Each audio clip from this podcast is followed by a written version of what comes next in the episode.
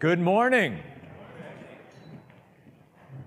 Good to see all of you this morning. Isaiah 27 this morning. Isaiah chapter 27 as we continue our series in the book of Isaiah, looking at where do God's people stand in a world of shifting sand. And God wants his people in all generations to have hope. That's why he gives us his word. And even last week, we saw where God was giving his people hope by saying, Look, a child is going to be born, a son is going to be given, and his name is going to be called Emmanuel, God with us. And when he comes one day, he's going to set up a kingdom. He's going to rule on, the, on his uh, Father David's throne, and his kingdom will be a kingdom that never ends. It will be a forever kingdom. And God wanted his people to have hope and stability and strength and surety in, in being reminded and looking towards that day. God wants to do the same thing here in Isaiah 27 with his people. He wants to remind all of us that He is the God who can bring about great reversals in our life. Great reversals. He is the God who can reverse fortunes like no one or nothing else can. And you and I have experienced some of His past reversals. We're getting ready to experience some future reversals. But he also wants us to know that even in the present, God can bring about great reversals in our life, and he wants us to have hope in a God like that. In Isaiah 27, there's a phrase that is repeated throughout the chapter. You'll notice beginning in chapter 27, verse 1, he says, At that time, pointing the people of God to a time to come. Verse 2, when that time comes. Verse 6, the time is coming. And finally, in verse 12, at that time. God is saying to his people, I know you've been a disobedient people. You've been a people who have walked away from me. You are a people who are going into exile, not because I'm angry with you, but because I want to purify you and draw you back to me. It's not a punitive thing, it's a corrective thing. And God even said through the prophet Jeremiah to his people, I know the plans that I have for you plans to prosper you and not to harm you.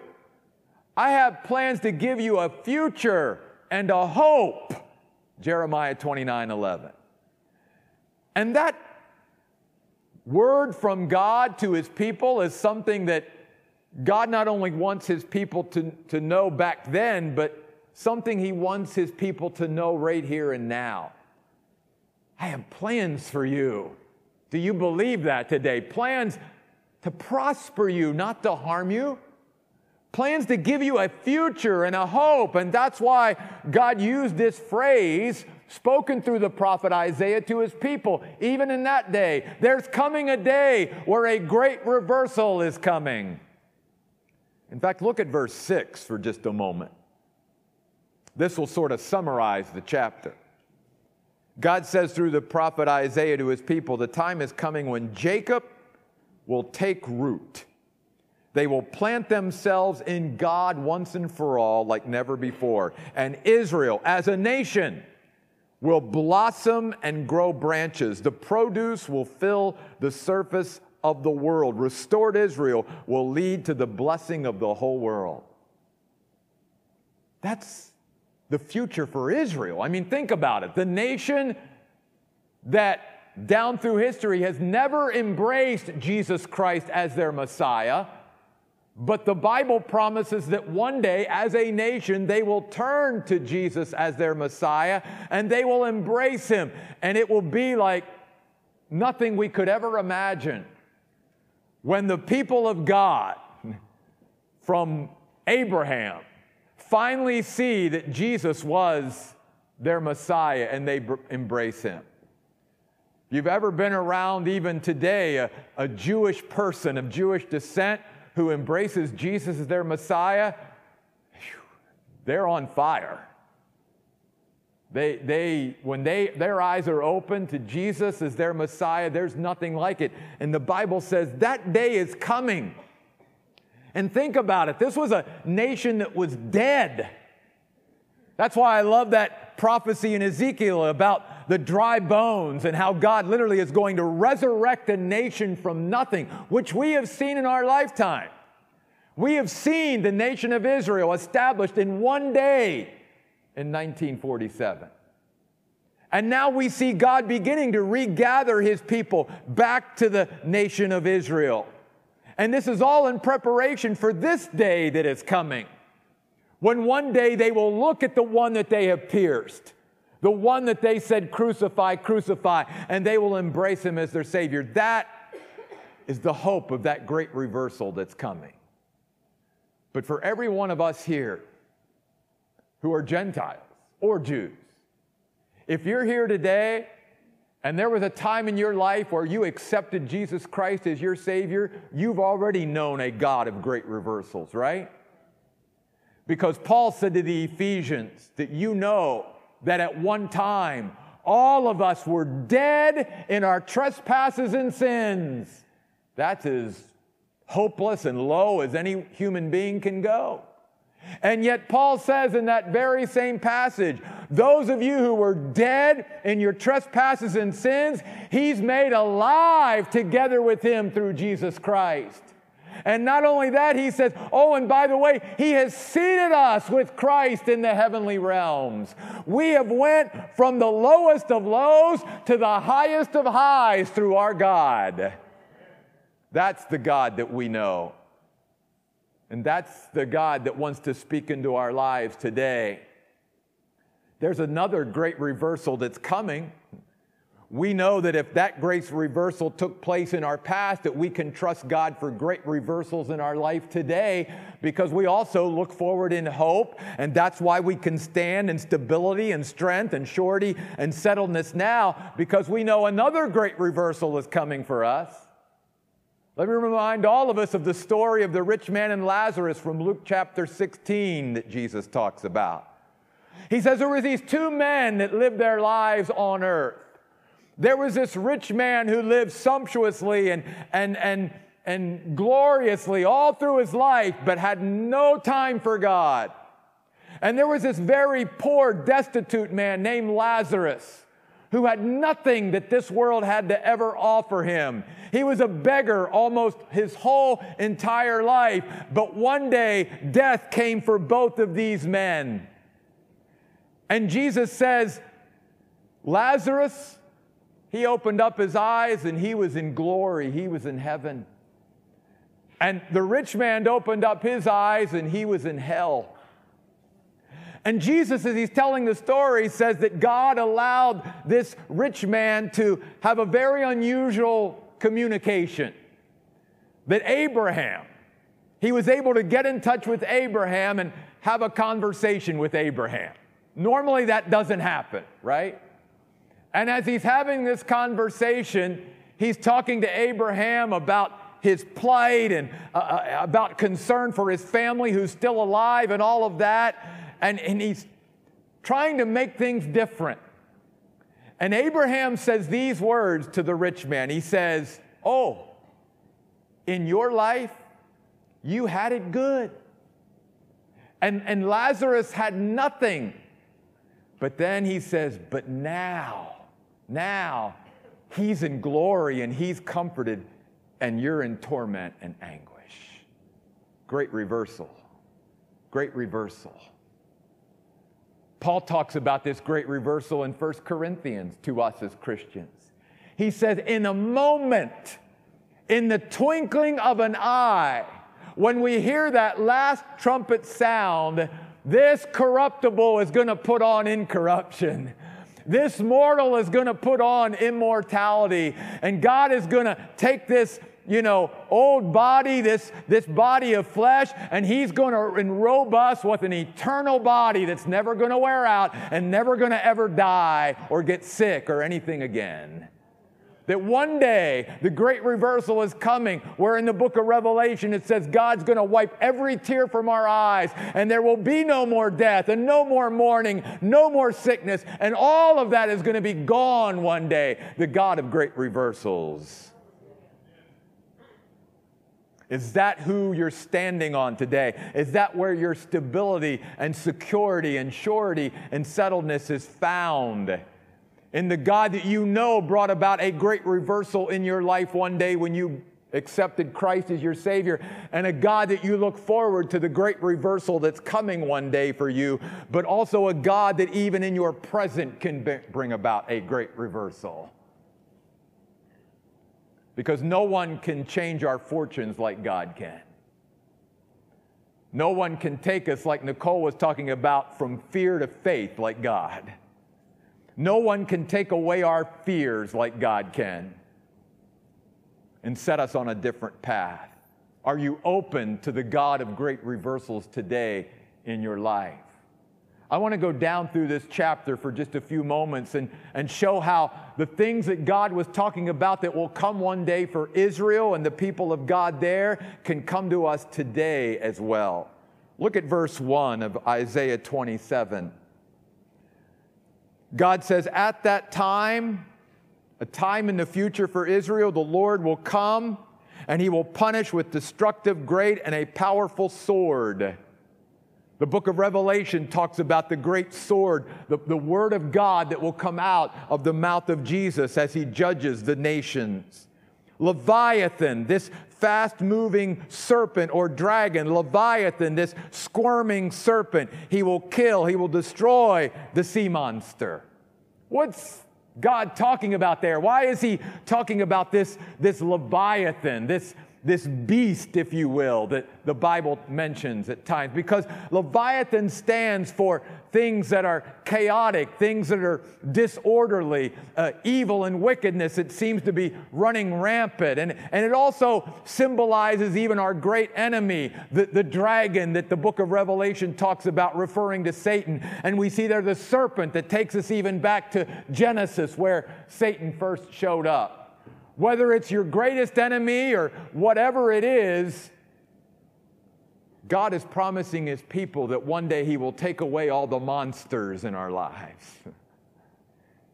He's saying, Israel, one day the, the Assyrians and the Egyptians and the Babylonians will all be taken care of for all time. One day, you know, your great spiritual enemies that you don't even recognize or acknowledge right now, they will be done away with. I will destroy them one day because God's power is greater than any monster, any leviathan, any dragon, any serpent that you and I will ever face. Do we believe that today? I don't know what monsters you're facing in your life right now. But I know this God's power is greater than that monster. God can give you a reversal of fortunes and take that monster and reduce that monster to nothing. He can take that giant and he can defeat that giant in your life. That's what God was trying to get the people of Israel to see. Not just in the future, but even now. I can do something about that monster. That's why God says to his people in his word, He says, Look, you can resist the devil and he will flee from you. Greater is he who is in you than he who is in the world. We don't need to be afraid of even the greatest monster in our life, that slithering, squirming serpent that oppresses us and challenges us and attacks us. That through our Lord Jesus Christ, that monster can be defeated over and over, and we can have victory over that monster through God. That's the reversal. He's already disarmed principalities and powers, Paul tells the Colossians. He's, he's pulled the plug on their power over us. We don't have to give in to those monsters and those serpents and those dragons anymore in our life. God has reversed it all. God wants us to believe that so that we can stand stable and sure and secure today. We don't have to fear the monsters in our life. We also can stand secure and sure and stable not only by trusting God to take care of our monsters, but by trusting God to take care of us. Notice what he says in verse 2 and 3. When that time comes, sing about a delightful vineyard. God is using the allegory of the vineyard that he picks up from chapter 5 of Isaiah to describe his care for his people. Notice what God says I, the Lord, protect my people. I watch over my people. I look out for my people. I maintain my vineyard. Then God says, verse 3 I water it regularly or consistently. I irrigate it. I provide for it. It's never without what it needs to flourish. And then I guard it. I protect it and I preserve it night and day. God literally surrounds his people, guarding us, protecting us. He provides for us. No one provides for us like, like God does. He, in fact, gave us a living water that exists within us, that literally bubbles up every day, the presence and power of the Holy Spirit within our lives. He gives us living bread to feed off of. We can feast at the table of our King every day. We live well as God's people if we're open to God's protection and provision. And then he says this so no one can harm it. So I've said if, if, if, something touches our lives, it has to pass through the loving hands of God first. And if God allows that to happen, it's because God has some greater purpose in mind for allowing it. Trust me, God says. Keep your stability and security and surety and settledness in me. As we sang about, I'm your rock. I love you. Put your feet on me. I'm the God of great reversals. I can take those monsters and get rid of them remove them. And you've got to trust me to care for you. I mean, Jesus talked to his followers about this. He says, Guys and gals, why are you always so worried and anxious living your lives? Don't you know that your Father knows when a bird drops from the tree and fall to the ground. And Jesus looks at them and says, Don't you realize you're of much greater value to your Father than that bird? If God takes care of the birds and of the lilies of the field and of all this, don't you think God's going to take care of you? Stop being anxious. Stop worrying and trust me, God says. I've got you like nothing or no one else can. Find your stability and security in me. God doesn't stop there. Notice in verse 6, God says the time is coming when Jacob will take root. In other words, Israel will plant themselves in their God once and for all, and they will flourish because of it. That's the hope for Israel. That one day as a nation, they will flourish, they will bloom like never before. But guess what, folks? Again, for you and I today, we can flourish right here and now. We don't have to wait for the future. We can plant ourselves in our God right now. And by planting ourselves in Him, we can be as firm and stable and secure as anyone ever could be in this world. In fact, keep your finger in Isaiah 27. I love these couple verses and go over to the book of Colossians, chapter 2. Colossians, chapter 2. If you're not familiar with these verses, I'd encourage you to read these verses, study these verses, memorize these verses. They're a great exhortation to us as God's people, especially where we are thinking about where do I stand as a person of God in a world of shifting sand? Well, God tells us stand on me, there's no more secure place. Plant yourself once and for all in me. Put your roots down deep in me. Colossians 2 6 and 7. Therefore, just as you received Christ Jesus as Lord. I hope that you all have done that. Hmm. I hope there was a time in your life where you opened up your heart and received Christ Jesus as your Lord. But it doesn't stop there. Notice what Paul said you can't stop at salvation, that's just the beginning. Continue to live your lives in Him and through Him. How do we do that? Rooted and built up in him and firm in your faith, just as you were taught, and overflowing with thankfulness. It's not enough just to receive Christ, we've got to be rooted in Christ. Firm, that's where our stability is.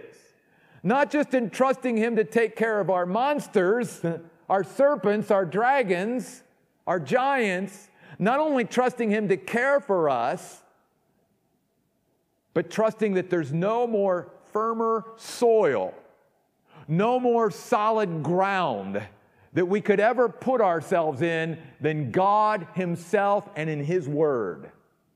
That's where our stability is, not in our circumstances, not in our situation. Years ago, one of my spiritual mentors told me something to encourage me that I've never forgotten. I've passed it on to others throughout the years, including the leaders, especially here at the Oasis through the years. And that was this advice that he gave me. He said, Jeff, as a pastor, you take care of the depth of your ministry, and God will take care of the breadth. That's true. I don't worry about how big our ministry is and how many people we're reaching and trying to get more people to come. That's not my primary motivation. What I wake up every day wanting to do is to go deeper with Jesus Christ. And the, the, the, more I take care of the depth of my ministry, the more I feel like you all will benefit from that. And the more then you benefit from going deeper, God will take care of the breath. God will take care of how many people's lives we touch and all of that. That's up to God. You just take care of the depth, and God will take care of the breadth. Plant yourself in the Lord, and God will bring people to you to show them this is how it's done. Go deep. Go deep. Then back to Isaiah. One other one. At the end of chapter 27 and verse 12, God then also says, At that time, my people, oh, the Lord's going to shake the tree. What's that mean? Well, the book of Hebrews tells us that one day there's a shaking that's coming. God's going to shake things so hard that everything temporary, everything that's not permanent, that's not eternal, is going to be shaken out. And only that which is eternal and found in Him is going to last. And then the writer of Hebrews says, Because we have been given an unshakable kingdom. Oh, let's praise our God and thank Him that, that He's given us and allowed us to be part of something that cannot be shaken, no matter how hard it's shaken. God says the same thing to his people Israel. He says, At that time, the Lord's going to shake the tree from the Euphrates River to the stream of Egypt. Then you will be gathered up one by one. God's going to gather his people, and notice, everyone matters to God. One by one. And he says, At that time, a large or great trumpet is going to be blown and the ones lost in the land of Assyria will come as the refugees in the land of Egypt. And what's God's purpose behind all of this regathering, all of this work, all of this saving? What's God's purpose behind it? What's it all pointing to? The worship of God. Notice, they will worship the Lord on the holy mountain in Jerusalem. Ooh. Do you know if you know the Lord, one day you're going to be a part of that worship service? That's going to be a worship service like no worship service we've ever been a part of. And then we're going to go into the kingdom and worship Him like we've never worshiped Him for a thousand years on earth. And then we're going to go in and worship Him throughout all of eternity. And you know why God puts such an emphasis on worship? Because nothing stabilizes and strengthens us and, and makes us feel secure and sure like worshiping our God like putting him in his rightful place, like exalting him and magnifying him. The bigger our God is, the larger our God is, the better off we are. Worship. The God of great reversals. I can take care of the monsters in your life, God says. Will you trust me to do it? I can take care of you and all of your needs. I'll protect you and provide for you like nothing or no one else can. Will you trust me to do it and find your stability and security in me? Will you finally plant yourself once and for all in me like never before and find that there's nothing more secure or stable than going deeper and deeper in me? And will you live a life of worship? Will you develop a lifestyle of worship? Because nothing will bring more stability and security and surety and settledness in your life that when you wake up every day and you make it a priority to worship your God. By the way, this word worship that's used here in Isaiah is the most often Hebrew word used for worship in the Old Testament. There's about four or five. This one's used way more than any others. And you know what it literally means? It literally means to bow down. To bow down before the Lord. What's that say to us then about worship? It says three things that I would like to remind us all of this morning. One, it reminds us that true worship is humility before God. True worship is humility. The greater God gets in our eyes and in our hearts, the more humble it should make all of us. Humble. The second thing this word speaks to us about then is surrender. I bow before you, God, because I've come to understand that you, my God, know better than I do. And instead of me continuing to try to lead my own life and figure things out on my own, I'm going to totally start relying and depending upon you because you always know better than me. And I'm going to relinquish leadership of my life over to you. And I'm going to turn everything over to you, God. Surrender. But also, obviously, it means one more thing, and that is a physical response. Bowing down is a physical response. Yes, worship is a heart response. We know that. We've been taught that. Nicole talks about that all the time and models that for us. We have to come with a heart response to God, but it can't be just a heart response. A heart that has been moved by God also moves our body because God connects our heart with our body and actually places our heart within our body. And if the heart is moved, the body will move. And that's exactly what God is saying here. That's why worship is singing and bowing down before the Lord and kneeling before God and raising hands and all of these things. It's being so overwhelmed and overcome by the greatness and goodness of the God who has reversed my eternal fortune in my life and who's going to reverse uh, my fortune for all of eternity to come and who can be the reversal of my fortune even now. That my goodness, am I not moved enough to somehow not just give a heart response to God, but also give a physical response to God as well?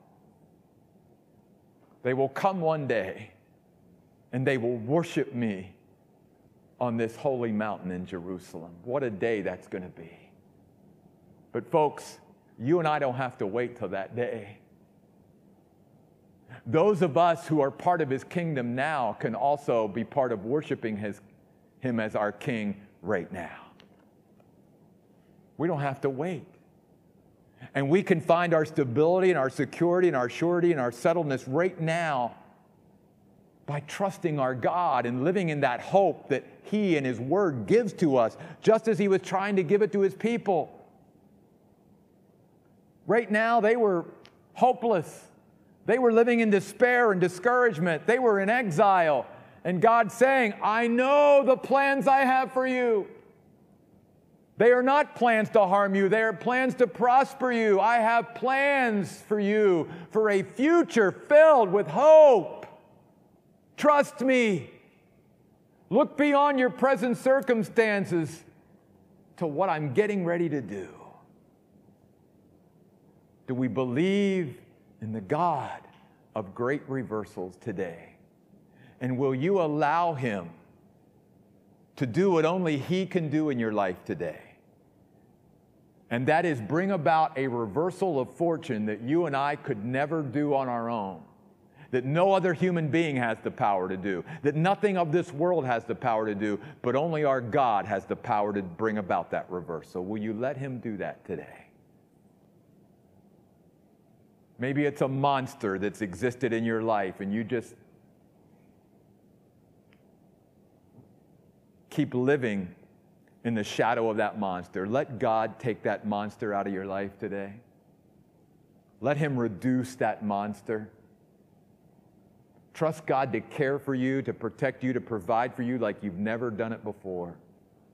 Put yourself down deep in your God and sink those roots down deeper and deeper every day and live a life of worship. You and I have an opportunity here in just a few minutes to respond to God and what He's doing in our life and how He's moving through worship. May it not just be a heart response but may it be a physical response as well. May it be surrender. May it be thankfulness. May it be humility that we bring before our God. I'm going to ask our worship team to come now. And I'm going to ask us as they come, would you please stand with me? I truly believe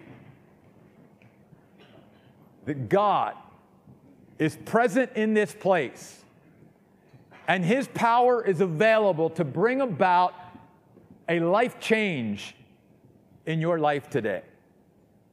That he can reverse something.